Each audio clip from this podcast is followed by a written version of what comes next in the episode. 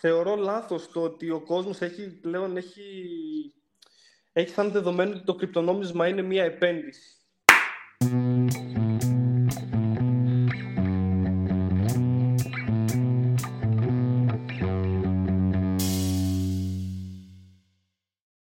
Άλλο επεισόδιο, αγαπητό κοινό. Και σήμερα, όπως και την προηγούμενη φορά, έχουμε καλεσμένο έναν ακόμα Κωνσταντίνο. Γιατί στο podcast μας έρχονται μόνο Κωνσταντίνοι. Ε, λοιπόν, Όσοι έχουν ε, βασιλικά ονόματα. ναι. Ο Κωνσταντίνος είναι ένα παιδί που έχει, εδώ που μένω, έχει γραφείο ε, web agency, θα το ονομάσω εγώ, μετά το διορθώνεις εσύ.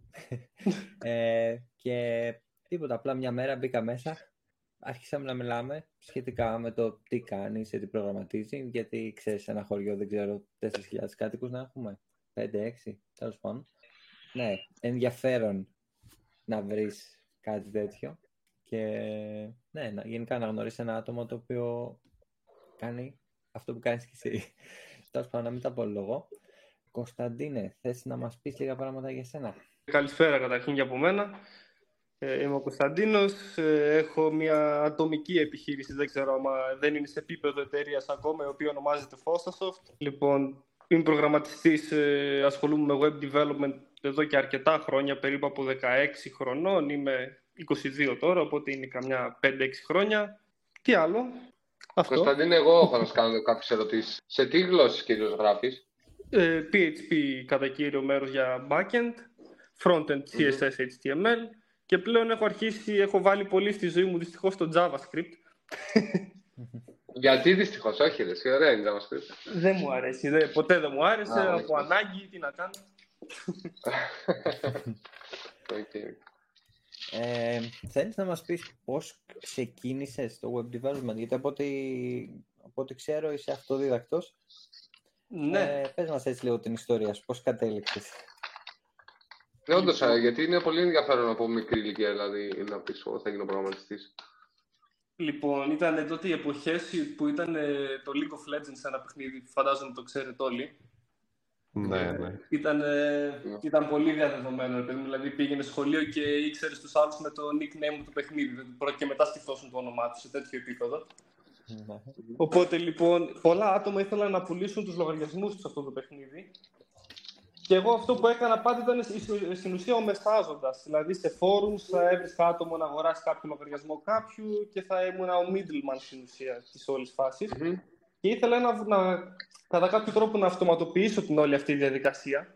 Να, να κάνω κάτι το οποίο να μου δημιουργεί παθητικό εισόδημα, ας το πούμε έτσι, κατά κάποιο τρόπο.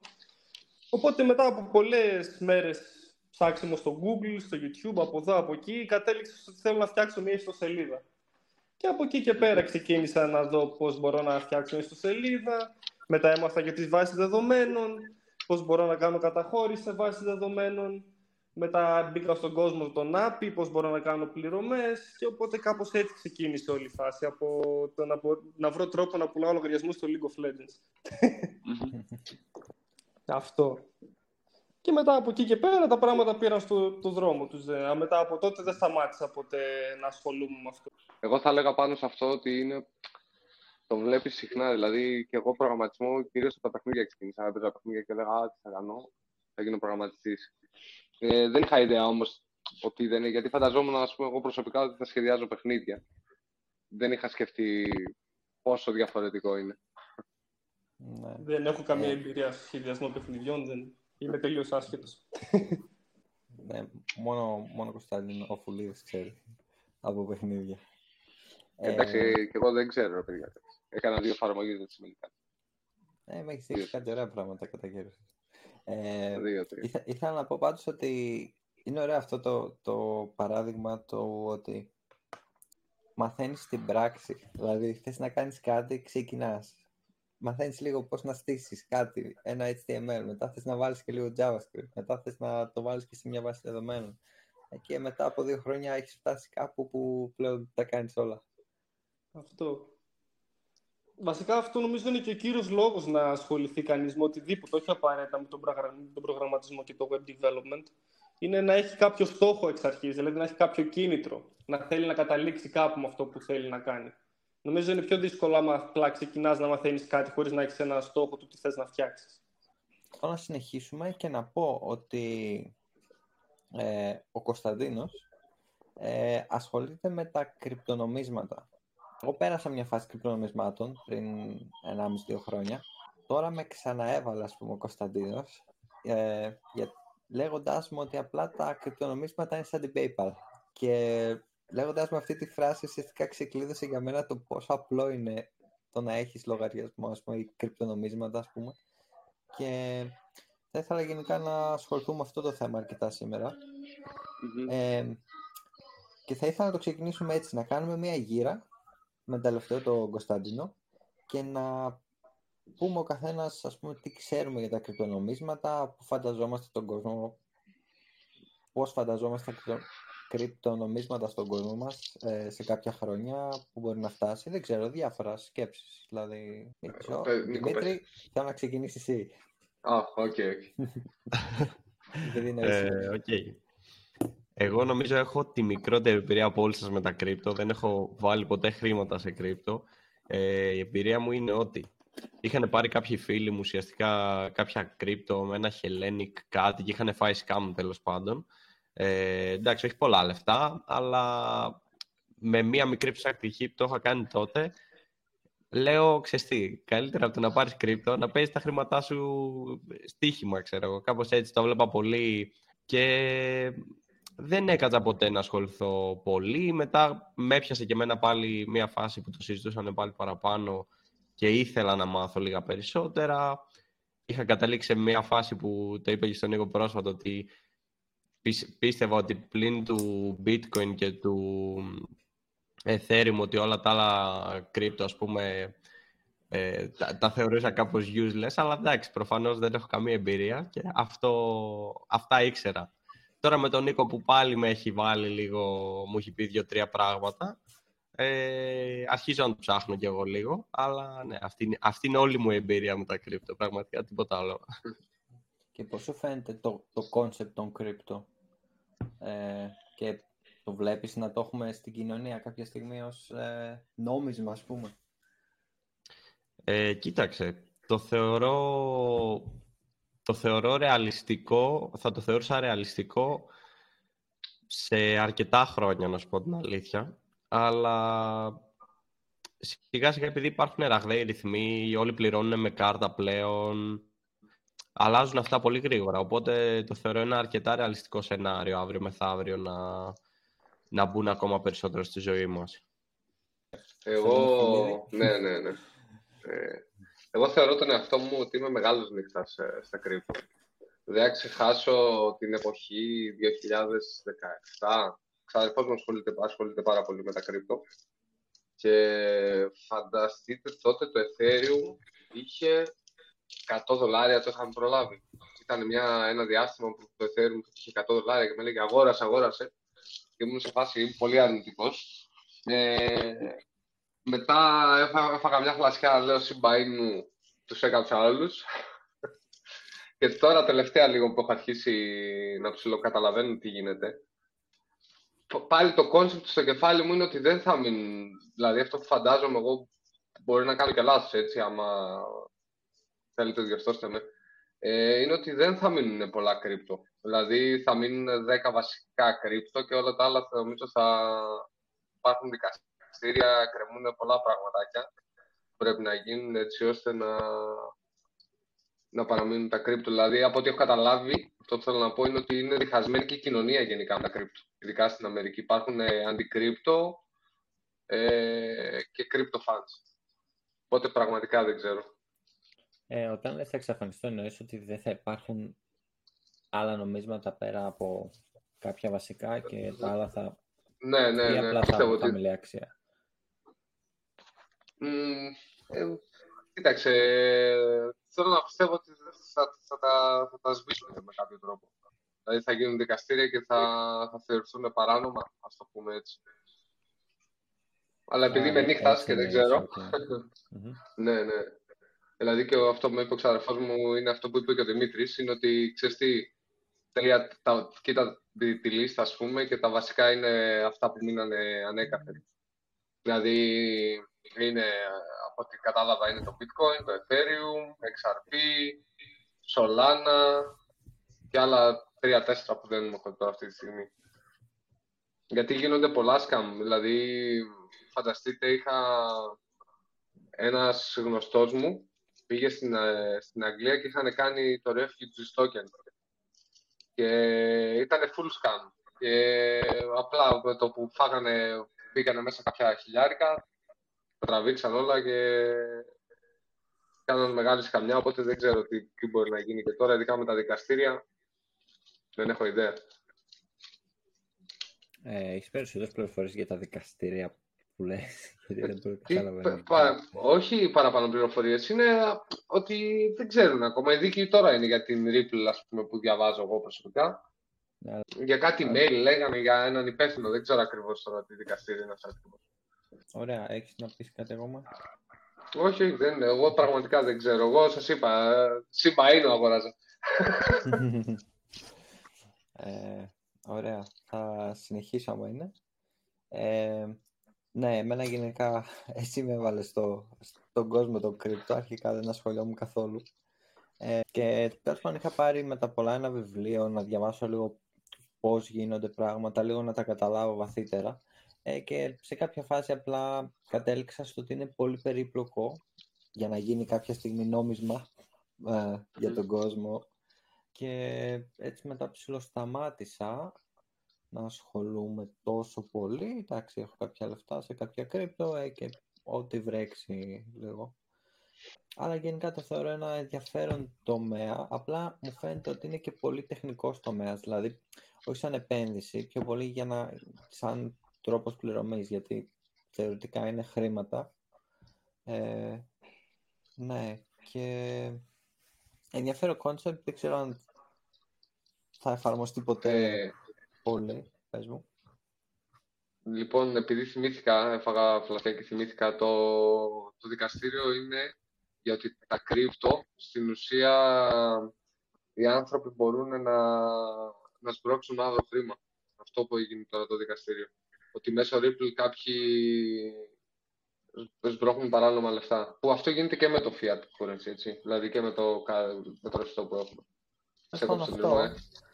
ε, ε, αυτό πάνω κάτω η σκέψη μου. Δηλαδή, με ενδιαφέρει πιο πολύ άμα κάποια στιγμή θα έρθει, θα έρθει η ώρα που θα μπορώ να πάω κάπου και να πληρώσω με bitcoin ή με οτιδήποτε. Ε, Μα αυτό δεν γίνεται ήδη.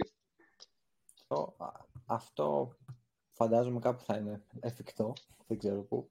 Αλλά το εννοώ πιο πολύ, ας πούμε, το bitcoin να πληρώσω εγώ θέλει κάποια επιβεβαίωση. Δηλαδή, δεν είναι instant όπως αν πληρώσω με Visa ή Mastercard.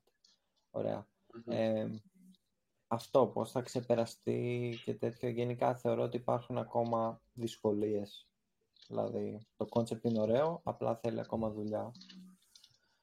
Αυτές οι δικές μου σκέψεις, Κωνσταντίνε; Λοιπόν, καταρχήν να πω... γιατί είμαστε άσχετοι. ναι, ναι. Και, και εγώ απλά ασχολούμαι λίγο παραπάνω. Δεν είμαι ο ειδικός master που τα γνωρίζει όλα προφανώς, έτσι. Λοιπόν, ε, θεωρώ λάθος το ότι ο κόσμος έχει, πλέον έχει, έχει σαν δεδομένο ότι το κρυπτονόμισμα είναι μια επένδυση. Το οποίο το, το θεωρώ πάρα πολύ λάθος, γιατί το κρυπτονόμισμα είναι γι' αυτό άλλο ένα νόμισμα στην ουσία, όπως είναι το ευρώ, όπως είναι το δολάριο, όπως είναι όλα τα νομίσματα του κόσμου ε, που παρέχουν ε, οι κυβερνήσεις. Οπότε, πρώτα το θεωρώ ότι είναι ένα νόμισμα, ένα μέσο συναλλαγής και μετά ίσως μια επένδυση για κάποιον που μακροπρόθεσμα έχει δει κάποιο project και του αρέσει και θεωρεί ότι θα ανέβει σε αξία. Ε, πιστεύω ότι ο κόσμος σε πολύ λίγα χρόνια, δηλαδή πιστεύω εντός δεκαετίας, δεν θα υπάρχει καθόλου ρευστό, θα υπάρχει μόνο κάποιο είδους κρυπτονομίσματος. Ε, ήδη υπάρχει αυτό, δηλαδή υπάρχουν κάποια νομίσματα, βασικά κάποια tokens του Ethereum, τα οποία ονομάζονται stable coins. Γνωρίζω τρία, τα οποία είναι το, ε, το USDC, το οποίο υποστηρίζεται από μια Αμερικάνικη τράπεζα που δεν θυμάμαι καθόλου το όνομά της, το BUSD που είναι της Binance και το USDT που είναι το Tether το οποίο πάντα η αξία αυτών των tokens, πάντα το ένα token είναι ένα δολάριο. Ναι, ναι. Δηλαδή κάποιος ο οποίος έχει ας πούμε 100 BUSD της Binance έχει 100 δολάρια. Αυτό θεωρώ ότι πρώτα είναι ένα μέσο συναλλαγής, όπως π.χ. να δώσω εγώ σε σένα 5 ευρώ, δηλαδή να σου δώσω εγώ 5 USDT και μετά είναι η επένδυση. Είναι άλλο κομμάτι το ένα, άλλο το άλλο. Η κύρια χρησιμότητα των, κρυ- των κρυπτονομίσματων είναι η συναλλαγή και μετά το κέρδος, που ίσως μπορεί κάποιος να βγάλει με trading ή με holding.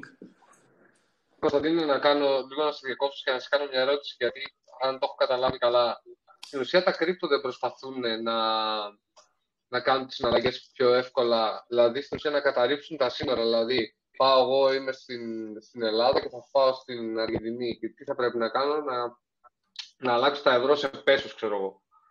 Με τα κρυπτονομίσματα στην ουσία το πρόβλημα που θα λύσουν δεν είναι ότι θα έχω, ε, λέω εγώ, Ethereum στην Ελλάδα, Ethereum στην Αργεντινής και θα πληρώνω. Ακριβώς, ακριβώς αυτό. Okay. Δεν υπάρχουν αναμονές όπως στι τράπεζες π.χ. για να κάνεις ε, υπερατλαντικό έμβασμα. Παραδείγματος χάρη, χρειάζονται με δύο με τρεις Mm. εργάσιμες, νομίζω, άμα δεν κάνω λάθος. Ε, Μπορείς άμεσα, μόνο με μια διεύθυνση, π.χ. όπως είναι η PayPal, ας πούμε τώρα, καμία σχέση, αλλά όπως έχει η PayPal το email, ας πούμε, βάζεις το email του παραλήπτη και το ποσό και του στέλνεις χρήματα. Έτσι και με τα κρυπτονομίσματα. Ο κάθε άνθρωπος στο πορτοφόλι του έχει ένα public address, μια δημόσια διεύθυνση, η οποία είναι ένα μεγάλο αλφαριθμητικό σύνολο τέλος πάντων, που αποτελείται από γράμματα και νούμερα. Του- Σου δίνει αυτό ο άλλος, βάζεις τη διεύθυνσή του, το ποσό που θέλεις να στείλεις ανάλογα με το νόμισμα, στέλνεις και ανάλογα με το πόσο πιο μεγάλα fees θα χρησιμοποιήσεις, τόσο πιο γρήγορα θα γίνουν και τα confirmation στο blockchain και ο άλλος θα παίρνει χωρίς να χρειάζεται να μισολαβήσει καμία κυβέρνηση, καμία τράπεζα, κανένας, ε, κανένας άλλος ε, μεσάζοντας. Ε, το βιβλίο που διάβαζα για τα bitcoin είχε ένα ενδιαφέρον παράδειγμα που έλεγε ε, ότι ξέρω εγώ πάντα στην ανθρωπότητα υπάρχει κάποιος ε, τύπου αστυνόμος που επιβλέπει. Δηλαδή παλιά ήταν ο βασιλιάς σου κλέβαν τα πρόβατα πήγαινε στο βασιλιά και γινόταν τύπου δίκη πλέον είναι η κυβέρνηση κλπ και ότι ας πούμε το bitcoin πάει να κάνει ή τα κρυπτονομίσματα πάνε να μας βγάλουν από αυτό εδώ που έχουμε συνηθίσει ότι πάντα υπάρχει κάποιος ανώτερος και το ελέγχει Ακριβώς. Ακριβώς αυτό. Γι' αυτό και όπως είπε και ο Κωνσταντίνος, άμα δεν κάνω λάθος πριν, είναι ότι ε, σε πολλές χώρες δεν είναι ακριβώς regulated τα κρυπτονομίσματα, για το λόγο ότι δεν έχουν βρει τρόπο πώς μπορούν να τα φορολογήσουν σωστά ή ότι μπορώ να στείλω εγώ λεφτά σε ένα ηλεκτρονικά χωρίς να, το, να μπορεί να το δει κάποια εφορία ή κάποια τράπεζα ή οτιδήποτε. Εμένα μου αρέσει πολύ η θεωρία αυτή. Το θέμα είναι ωραία. Εγώ ξέρω ας πούμε, από bitcoin, έχω και ένα wallet, ή έχω, ξέρω από crypto. Έχω και ένα wallet. Ε, το θέμα είναι πού θα βρω άτομο ή οτιδήποτε να πληρωθώ ας πούμε, σε bitcoin, ώστε και εγώ να πάω μετά κάπου να πληρώσω με bitcoin. Δηλαδή, αυτό πότε Αυτό- θα αλλάξει. Αυτό, είναι, αυτό νομίζω αλλάζει καθημερινά, γιατί κοίτα, άμα, να σου δώσω ένα παράδειγμα. Ε, ας πούμε το 2015 σου λέω εγώ, άμα έβγαινες στον δρόμο και η πλειοψηφία που θα ρωτούσε άμα γνωρίζεις τι είναι το κρυπτονόμισμα, όλοι θα σε κοιτούσαν σαν χάνι. Δηλαδή θα σου έλεγαν τι είναι αυτό, τι τρώγεται, τι θα είναι. Τώρα, άμα βγεις στον δρόμο και ρωτήσει κάποιον, όχι κρυπτονόμισμα, bitcoin, έστω να πεις, πιστεύω ότι ένας στους τρεις το λιγότερο θα γνωρίζει ότι, ότι υπάρχει, ότι είναι το κρυπτονόμισμα, ότι είναι κάποιο είδους ψηφιακό νόμισμα, να το πω έτσι. Οπότε αυτό είναι όσο πιο αποδεκτό γίνεται από την κοινωνία, τόσο πιο πολύ μεγαλώνει και το network, ας πούμε, το, που, τον οποίο μπορείς να κάνεις συναλλαγές. Αλλά για να, για να εφαρμοστεί αυτό καθημερινά πρέπει να το ας πούμε, αποδεχτεί και η κυβέρνηση σωστά. Δηλαδή κάπως πρέπει να βοηθήσουν λίγο. Αλλιώς τώρα μεταξύ μας, ε, παράδειγμα δεν μπορώ να βγω, εγώ να βγάλω ένα POS όπου θα πληρώνουμε σε κρύπτο. Ακριβώς. Ας πούμε τώρα υπάρχει μια χώρα, νομίζω τον τελευταίο χρόνο, άμα δεν κάνω λάθος, δεν είμαι 100% σίγουρος, το Ελσαβαδόρ, που νομίζω έχει κάνει, είχε, κάποιο, είχε φοβερό, τρο- φοβερό πρόβλημα με το, με, το, με το νόμισμα της χώρας, έπεφτε πολύ σε αξία Ναι. ε, και έχουν κάνει επίσημο νόμισμα το bitcoin. Δηλαδή στη χώρα αυτή μπορείς να πας ας πούμε, σε ένα μαγαζί και να πληρώσεις με bitcoin, να πάρεις μια μπλούζα π.χ. ή να πάρεις κάτι να φας. Α, ναι, τέλειο. Και δεν έχει και φοβερή διαφορά άμα το σκεφτείς με όπως έχουμε τώρα το Apple Pay, το Google Pay που έχουμε τις κάρτες μας σε ένα πορτοφόλι και ακουμπάμε με NFC πάνω στο POS και παίρνει τα λεφτά από, τη, από τον τραπεζικό μας λογαριασμό και πάει στην επιχείρηση για παράδειγμα. Ναι, Ε, ναι. Το ίδιο ακριβώς πράγμα είναι και με το κρυπτονόμισμα. μόνο που δεν χρειάζεται στην τράπεζα. Και νομίζω ότι αυτό είναι που ενοχλεί τις κυβερνήσεις. Ναι. ότι δεν είναι εύκολα φορολογήσιμο και όχι τόσο εύκολα ελεγχόμενο. Υπάρχουν και κάποια άλλα νομίσματα, όπως είναι για παράδειγμα το Μονέρο, το οποίο είναι βασισμένο στην ανωνυμία. Δηλαδή, δεν- με, άμα σου- πες ότι σου στέλνω εγώ 100 Μονέρο, δεν υπάρχει κανένας τρόπος κανένας να βρει ποτέ ότι σου έστειλα εγώ Μονέρο, γιατί το blockchain του Μονέρο δεν είναι public, όπως είναι π.χ. Του, του Bitcoin ή του Ethereum. Α, οκ. Δηλαδή, στο, στο Ethereum του Bitcoin μπορεί οποιοδήποτε να μπει και να δει live συναλλαγές στη τάδε διεύθυνση, έστειλε στην τάδε διεύθυνση τόσο ποσό του νομίσματος. Στο Monero δεν υπάρχει αυτό το πράγμα. Δεν μπορείς να δεις ποιος έστειλε τι, σε ποιον ή και δεν μπορείς να δεις και τι balance έχει κάθε διεύθυνση μέσα. Εκεί Α. όμως δεν παίζουμε και λίγο με τα όρια της παρανομίας. Ε, Δεν ξέρω. Δεν έχει, κα- θεωρώ ότι δεν έχει καθόλου διαφορά με το ρευστό και θεωρώ, κατά τη γνώμη μου πάντα έτσι θεωρώ ανθρώπινο δικαίωμα να μπορώ εγώ ανώνυμα να αγοράσω ό,τι θέλω. Στην αγορά από μια νόμιμη επιχείρηση. Πες ότι εσύ θες να μου πουλήσεις κάτι, γιατί ο- σαν άνθρωπος, όχι σαν, σαν ιδιώτης, όχι σαν επιχείρηση, γιατί να πρέπει ας πούμε, η, η κυβέρνηση να το ξέρει ότι π.χ. θες να μου πουλήσεις έναν υπολογιστή. Το θεωρώ λάθος ότι πρέπει να δηλωθεί ότι ο, ο, ο τάδε ιδιώτης, ο τάδε ιδιώτη πούλησε τον μεταχειρισμένο υπολογιστή του για 100 ευρώ. Δεν υπάρχει κανένας λόγος. Τώρα για φοροδιαφυγή είναι άλλο θέμα. Δηλαδή οι επιχειρήσεις εννοείται χρειάζονται κάποια regulations για να λειτουργήσουν σωστά. Αλλά σαν ιδιώτης μεταξύ ιδιωτών, νομίζω δεν χρειάζεται καθόλου να, δεν χρειάζεται να μεσολαβήσει κάποιο τραπεζικό ίδρυμα ή κάποια κυβέρνηση. Κατά τη Ναι, γνώμη για- μου πάντα, έτσι. Ναι, για εκεί το λέω κι εγώ περισσότερο και προφανώς με το ρευστό γίνεται ήδη. Ε, αλλά αυτό είναι το θέμα. Δηλαδή, από τη στιγμή που θα υπάρξει αυτή η καινοτομία ή αν έρθει αύριο μεθαύριο τουλάχιστον, ε, να διορθώσει, ξέρεις, κάποια προβλήματα που έχει αυτή τη στιγμή. Κάποια προβλήματα που υπάρχουν ε, αυτή τη στιγμή, ρε παιδί μου, με, με το εκάστοτε νόμισμα. Μμμ. Είναι ο, ο, ο τρόπος που πιστεύω ότι λειτουργούν ας πούμε, νομίσματα σαν το bitcoin ή σαν το ethereum είναι ότι στην ουσία αντικαθιστούν το χρήμα, αντικαθιστούν το... τα ευρώ ας πούμε. Μμμ. Είναι απλά ένα ακόμα νόμισμα, ένα μέσο συναλλαγής. Ναι, νομίζω ότι κάτι σαν το Μονέρο δεν πρόκειται Δεν ποτέ θα να είναι προχωρήσεις κι εγώ. νόμιμο. Όχι, πο- Ναι, ήδη ναι. είναι παράνομος σε πολλές χώρες. Δεν είναι. Ναι. Ναι, Αλλά ναι. θα μείνει πάντα ενδιαφέρον για τον υπόκοσμο. Δηλαδή ούτε ότι θα Ναι. χαθεί τελείως πιστεύω. Ε, Όχι, δεν. Μόνο εκτός άμα το κάνουν ε, και παράνομο να το κάνει κάποια κυβέρνηση, πάλι, πάλι νομίζω ότι δεν μπορεί να εξαφανιστεί τελείως. Ναι. Τώρα θα με, θα με ενδιέφερε πολύ τεχνικό, αλλά αφού όλα είναι τόσο απόρριτα, μετά πώς ξέρει το wallet μου εγώ πόσα μονέρο έχω μέσα; Υπάρχει περίπτωση να ξέρεις, να μου το εξηγήσεις Τώρα αυτό δεν αυτό. ξέρω να σου απαντήσω ακριβώς Ναι. πώς δουλεύει. Ναι, οκ. Νομίζω ότι έχει να κάνει με τα private keys, ότι αφού έχεις τα private keys και στην ουσία μπορείς να ξεκλειδώσεις, ας πούμε, να αποκρυπτογραφήσεις τα δεδομένα του πορτοφολιού, μπορείς να δεις και το τι περιέχει το πορτοφόλι. Α, Οκ. Πιάνω λίγο. Αλλά άμα χάσει το, το πορτοφόλι, τελείωσες η παιχνίδια. Δεν εννοείται. Ναι, και άμα σκεφτείς ότι και το πορτοφόλι που έχεις στην τσέπη και έχεις, ας πούμε, δύο εικοσάρικα μέσα, άμα το χάσεις στον δρόμο, ε, και στην η πιθανότητα θα το ξαναβρεις. Εμένα, εμένα με κάνει εντύπωση πάρα πολύ που από ό,τι έχω διαβάσει για τη Ripple ε, έχει το πιο γρήγορο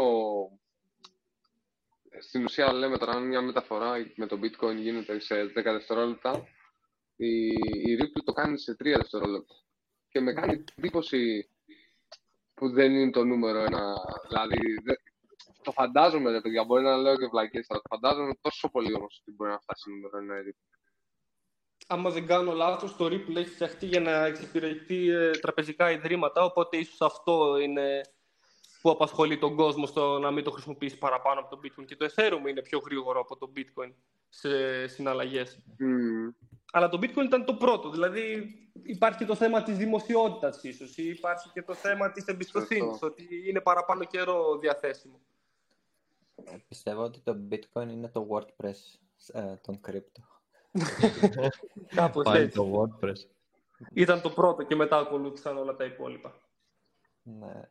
Ε, γενικά ακούγεται συχνά για το ότι κάποιο είναι πιο, κάνει πιο γρήγορα τα confirmation στο blockchain και τέτοια. Εγώ, ας πούμε, ξέρω για το Solana ότι είναι, ξέρω ότι είναι πιο γρήγορα από τα υπόλοιπα. Αλλά, ναι, νομίζω ότι το Bitcoin και το Ethereum, επειδή ήταν από τα πρώτα, έχουν υψηλή τιμή ακριβώς επειδή ήταν τα πρώτα και νομίζω ότι τα καινούργια που έρχονται ότι έχουν πιο μεγάλο potential, δηλαδή ότι έχουν λύσει προβλήματα από τα ήδη από τους δύο βασιλιάδες, να το πω έτσι. Το κάθε κρυπτονόμισμα είναι και ένα διαφορετικό project, δηλαδή το κάθε project εξυπηρετεί και κάτι διαφορετικό. Π.χ. το Bitcoin, ε, ότι δεν είχαμε ξαναδεί κάτι τέτοιο στην ανθρωπότητα, κάποιο ψηφιακού τέτοιου είδους νόμισμα. Μετά αργότερα το Ethereum ήρθε και μπορείς να κάνεις το δικό σου token, υπάρχουν χιλιάδες token πάνω στο Ethereum. Στην ουσία υποκρυπτονομίσματα θα μπορούσες να τα πει, να μπορούσε να τα πει κανείς. Μετά υπάρχουν και τα NFTs, υπάρχει πολύ, πολύ πράγμα. Υπάρχει και το Cardano που έχει μείνει τόσα χρόνια σε, σε face research; Γενικά αυτό είναι και το νόημα της επένδυσης στα κρυπτονομίσματα νομίζω, ότι κανείς πρέπει κάποιος να, να διαβάσει αναλυτικά το roadmap του project, να καταλάβει τη φιλοσοφία του, το τι εξυπηρετεί και άμα θεωρεί ότι μακροπρόθεσμα αυτό το πράγμα θα είναι χρήσιμο για την ανθρωπότητα, ώστε να ανέβει και η τιμή του, οπότε να υποφεληθεί από αυτό. Άρα, Κωνσταντίνε, τώρα με αυτό που είπες, ξέρει μου απάντηση και στην επόμενη ερώτηση που θέλω να κάνω. Πώς θα μπορούσαμε να συμβουλεύσουμε κάποιον ο οποίος θέλει να επενδύσει τα χρήματά του, ποια είναι τα βήματα που πρέπει να ακολουθήσει για να μην την, τουλάχιστον σαν εμένα, να μην την πατήσει σαν εμένα. Και αυτό που είπες νομίζω είναι η αρχή του να επενδύσεις, δηλαδή να διαβάσεις το white paper. Ακριβώς. Πρέπει αρχικά κάποιος να κατανοήσει στο τι πάει να επενδύσει τα λεφτά του έτσι, γιατί μπορεί Μπορεί να έρθει ένας άκυρο και να πει Α, αυτό θα ανέβει, βάλει τα λεφτά σου. Προφανώς σε καμία περίπτωση. Μπορεί να είσαι τυχερό και να ανέβει. Ναι, ναι, ναι. Αλλά το νόημα είναι το να κατανοήσεις, το να πιστέψεις την τεχνολογία από, από εκεί που πας να διαθέσεις ένα κεφάλαιο. Και αφού πιστέψεις αυτό και θεωρείς ότι θα είναι χρήσιμο αύριο μεθαύριο ή επιτόπου με το που δημιουργηθεί, να αφήσεις κάποιο budget, ας πούμε, μακροπρόθεσμα. Ε, ακόμα ένα βασικό νομίζω που πρέπει όλοι να κάνουν πριν επενδύσουν οτιδήποτε, να επενδύσουν χρήματα τα οποία δεν θα τους λείψουν. Δηλαδή δεν γίνεται να επενδύσεις κάπου και να τραβήξεις γιατί έχεις ανάγκη. Καλύτερα να μην επενδύσεις. Δηλαδή τα λεφτά που επενδύσεις, άστα εκεί μέσα να υπάρχουν. Ναι, εννοείται. εννοείται. Πάντα... Εκτός αν είσαι, εκτός αν είσαι trader, έτσι. αν το κάνεις, δηλαδή αν ζεις από αυτό, ναι, που πρέπει να είσαι εντάξει, το... Okay. Αυτό δεν θα μπορούσα να το κάνω εγώ, δύσκολο πράγμα. Και αγχωτικό. Ε, και αγχωτικό. Σίγουρα. Ξεκάθαρα. Δηλαδή πρέπει να είσαι όλη μέρα στον υπολογιστή, να έχεις διαγράμματα και να βλέπεις πού πρέπει να αγοράσεις, πού να πουλήσεις και να το κάνεις και στο timing. Νομίζω ότι είναι, είναι λίγο σχετικά πολύ... μεγάλο κεφάλαιο. Αλλιώς θα σε φάνε τα fees.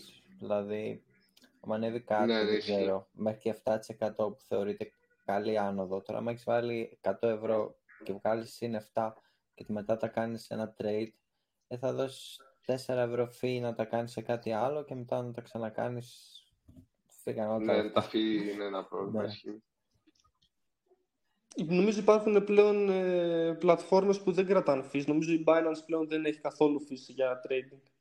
Άμα δεν κάνω λάθος. Ε, δεν το ήξερα αυτό. Σόπα. Μπράβο. Ούτε εγώ το ήξερα.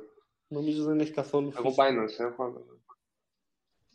Και πλέον μπορείς, ας πούμε, μπορεί ο καθένας να βάλει, άμα έχει κάποιο κρυπτονόμισμα στην Binance και να πάρει την Binance Card, που είναι απλά μια Visa κάρτα, που σε οποιοδήποτε POS να πας που δέχεται Visa κάρτες, να πληρώσεις και να σου τραβήξει το αντίστοιχο ποσό που θα πληρώσει ευρώ από το κρυπτονόμισμα που έχει μέσα στο πορτοφόλι σου, στην Binance. Απίστευτο. Πολύ ωραίο. Και, και αυτό μου άρεσε. Mm. Φύγαμε για Binance Card όλοι. Ναι, ναι. Η, η Binance είναι... Ε, ανέβηκε πολύ απότομα και είναι τρομερή εφαρμογή. Και έχει... Και... στον Ναι, ναι, ναι. Έχει... Πόσο ρε, η μία μετοχή της είναι... Δηλαδή να αγοράσεις μια μετοχή Binance. Βασικά το κρυπτονόμισμα της Binance, αν δεν κάνω λάθος. Έχει 400 δολάρια. 300, 300.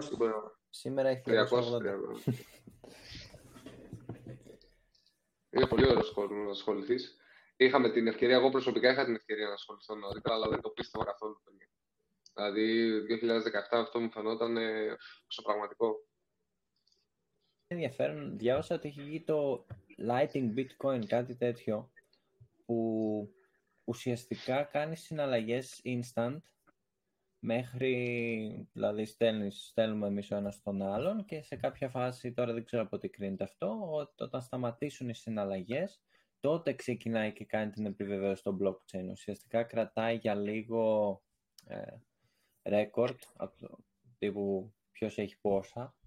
Ε, Θέλω να πω καλή λύση αν σκεφτείς ότι με τη μία επιβεβαίωση, δηλαδή μπορείς να πληρώσεις το καφέ, ε, σε κάποια καφετέρια, να φύγεις με τη μία και μετά να, να επιβεβαιωθεί.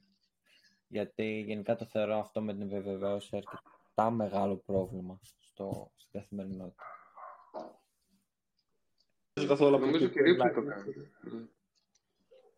Γι' αυτό και την πιστεύω τόσο πολύ. Όπου βλέπεις τράπεζα και κάτι είναι καλό. Ε, ναι, η αλήθεια είναι όταν είπε ο Κωνσταντίνος ότι οι τράπεζες έχουν, είναι πίσω από το USDC και από τέτοια, ε, λέει κάτι για το μέλλον του project, γενικά για το μέλλον των κρύπτο, όταν οι τράπεζες ε, ασχολούνται και ναι, βάζουν πλάτη ας πούμε σε